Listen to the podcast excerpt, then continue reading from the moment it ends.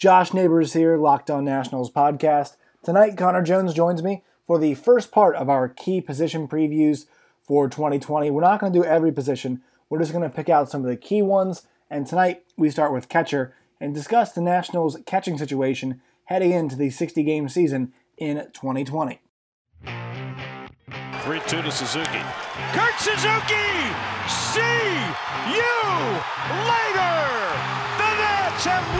Seven runs in the bottom of the ninth. This is deep to center field. Bellinger's back. It's a grand slam! Howie Kendrick with a 10th inning grand slam to break it open.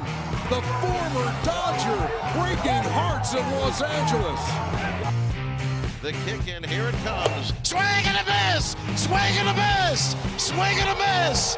And a World Series Game 7 winning Curly W is in the books. The celebration is on. The Washington Nationals are the world champions. You are listening to the Locked On Nationals podcast your one stop shop for news, analysis, and conversation surrounding your reigning, undisputed World Series champion Washington Nationals. Now, here's your host, Josh Neighbors. Hello, everybody. Locked On Nationals podcast. Today is Wednesday, July 15th, 2020. My name is Josh Neighbors. Joining me tonight, Connor Jones. Uh, Connor, we're I actually stepped aside from the Nationals uh, inter squad scrimmage that has currently been happening right now on nationals.com to record this podcast talking about catchers tonight. But um, I will say it's nice to hear Charlie Slowes calling baseball action again, whether it be on the national stream or um, or anywhere else. I, well, the first thing I want to say is so you told me about this Chico character from the Dodgers, and I looked him up, and uh, that guy has been the star of the scrimmages so far. Yeah, Chico's a defensive specialist for the Dodgers. For those who don't know, um, on the side, he's also a clubhouse guy. He's he's has a couple, at least one outfield assist. He threw out Chris Taylor trying to. Two. Chris Taylor was trying to take the the the cheap tag up on the clubhouse guy from moving up from first to second on a fly out to left field, but Chico wasn't having any of that. Threw him out. Um, you know, he's held some runners. He's made some nice plays, some nice catches out there. I mean, he's a, a potential Gold Glove player out in left field. He's kind of the star of spring training so far. Tonight's Locked On Nationals podcast is brought to you by RockAuto.com. Chain stores have different price tiers for professional mechanics and do it yourselfers. RockAuto.com's prices are the same for everybody and are always low. RockAuto.com always offers the lowest prices possible rather than charging prices based on what the market will bear like airlines do. RockAuto.com is for everybody and does not require membership or account login. Best of all, prices like I said, always low, the same for professionals and do it yourselfers. Why spend up to twice as much for the same parts? Go to rockauto.com right now and see all the parts available for your car or truck. Write locked on in there, how did you hear about us box so they know that we sent you. Amazing selection, always low prices, all the parts your car will ever need. rockauto.com. I, have I enjoyed watching him. For those who don't know, Chico is is and Connor's the clubhouse guy. He is literally a clubhouse attendant who they have had playing. Um, they've had playing left field, and he has been really. It's really funny to watch because he's actually. You know, I went on Twitter and looked up Chico. He's had like three or four plays. He had he had the one where he got an assist to throw somebody out trying to tag up. They got him back at first. He had one where he, threw, he did throw Chris Taylor out. He held a runner at third on a ball the left field. And I'm saying this because um, one of the Nationals teams only had eight guys in the lineup, and in right field, I believe they had the Nationals minor league director, Charlie Slowes said correctly. I forget his name, but um, he was patrolling the the area out in right field. I don't think the Nationals. Let me see if they have him in the lineup tonight. I don't think they listed anybody in in right field. No, they didn't. Yeah, they just left that that spot they left that spot empty. But yeah, and th- I thought that was interesting. You're just kind of seeing weird things like that this time of year. But um, they and I think Charlie Slowes, as you mentioned, he's like you know he's got to be on his toes because he could end up like Chico. Yeah, there. it seems like across the league there always has to be one spot that needs to be filled by someone random that's not on the roster and some of these guys are, are solid players i mean it's it's kind of surprising stuff i'm going to say chico's just kind of been a, a guy that's broken out of nowhere tonight's locked on nationals podcast is brought to you by rockauto.com chain stores have different price tiers for professional mechanics and do-it-yourselfers rockauto.com's prices are the same for everybody and are always low. RockAuto.com always offers the lowest prices possible, rather than charging prices based on what the market will bear like airlines do. RockAuto.com is for everybody and does not require membership or account login. Best of all, prices, like I said, always low, the same for professionals and do it yourselfers.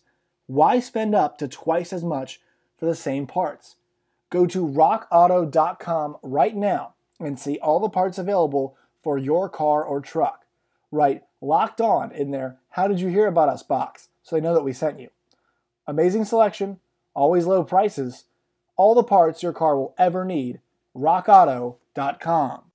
Yeah, we gotta look out for Chico. Uh, the, the memes and stuff have been amazing. All right, so we're gonna talk Nat's catching situation because um, I kind of wanted to look at, at the at the key spots. We're not looking at every position, and you know, in the, in the week leading up to the season, but I think catcher's an interesting one because obviously last season with Yan and, and Yan Gomes and Kurt Suzuki had such a good job. Um, Kurt got 85 games back there. Yan had 97, and uh, Gomes hit 223 last year. Suzuki was really good. He hit 264 Connor, is, is that kind of the split you think it's going to be again, predominantly this season? Uh, just you know, Yan and Kurt pretty much evenly splitting. I think Yan Gomes can actually bounce back a little bit from that. He kind of got hot a little bit in September. I think that he's a guy who hasn't really split much time over the course of his career.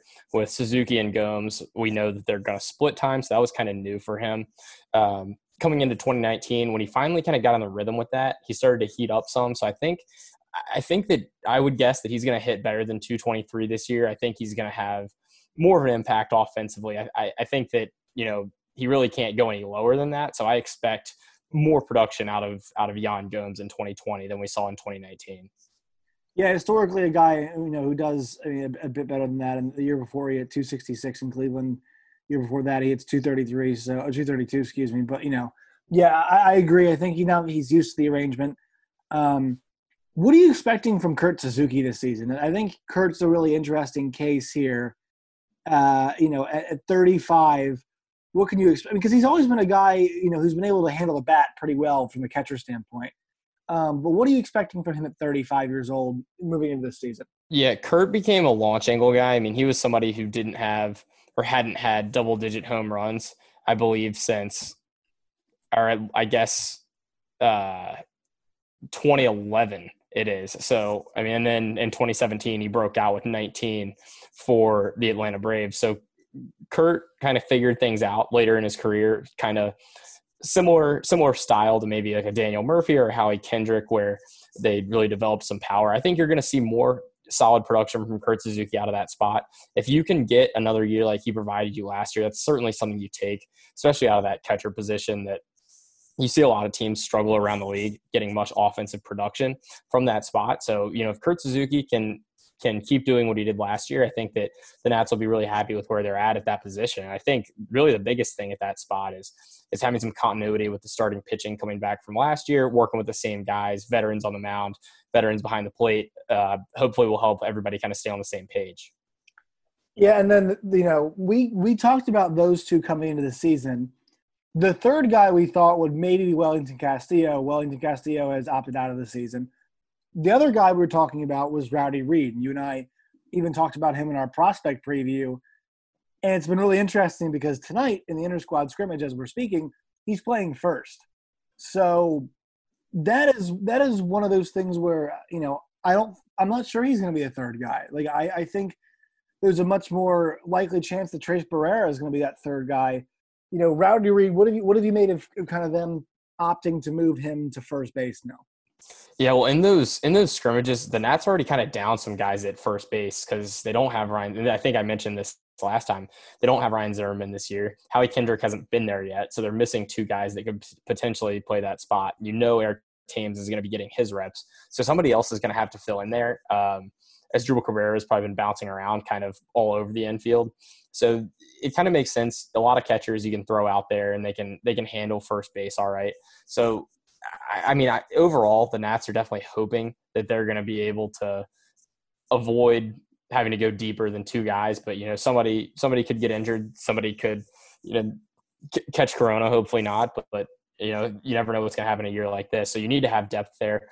I think it's going to be more of a battle, just kind of between Barrera and Raudy Read, because you have two unproven guys at the major league level. So you know, this this extended summer camp or whatever you want to call it is is a pretty big opportunity for both those guys offensively and defensively.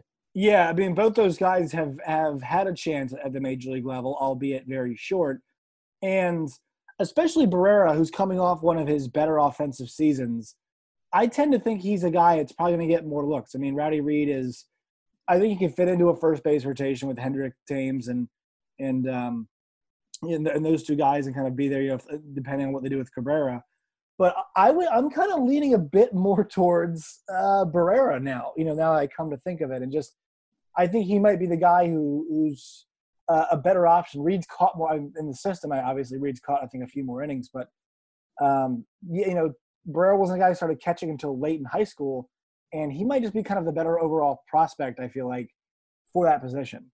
Yeah, in my opinion, it would all come down to who your starting rotation is the most comfortable with behind the plate. And when you get down to your third catcher, really with any team across baseball, I don't think you're going to be counting on much offensive production or mm-hmm. feeling comfortable that you're going to get that production out of those guys. So I think it's it would come down to who the starting pitcher is like working with, who does the best job behind the plate. Because at that point, I think that's that's the most important job of your number three catcher if you have to call on them do you still feel so? In kind of final question here. This is a quick one as, as we're previewing just the catcher position, but how confident do you feel pretty confident in the, in the catching situation? I mean, two veterans back there, two guys who obviously just caught their, you know, were catchers on a World Series team. You still feel pretty confident what those guys can deliver at 31 and 35 respectively? Yeah, absolutely. I think I think you have to feel pretty good overall with where you're at at that position. I mean, there's it's a it's a position where there's not a whole a whole lot of great players in this league. So if you can find a combination like Yan Gomes and Kurt Suzuki, I think you take that, you know, you you take that every day because you don't you don't really have much drop off from one guy to another. You have a guy in Suzuki who's worked a lot with Max Scherzer and with Anibal Sanchez. You have a guy with Yan Gomes who's very comfortable with Patrick Corbin and catching that slider. So I think it's really a good combination of guys where you can you know break them up pretty well with your with your starters and they can get into a very familiar with routine you know with the guys that they they work with every five days all right sounds good. Connor jones appreciate your time. Make sure you guys go check out the locked on mlb podcast as well as the locked on fantasy baseball podcast. Our next podcast we'll be talking about that first base position what we can expect from teams uh, we can expect from howie kendrick and also maybe even some Raudy Read, some Asdrubal Cabrera, that will be the next one that we do.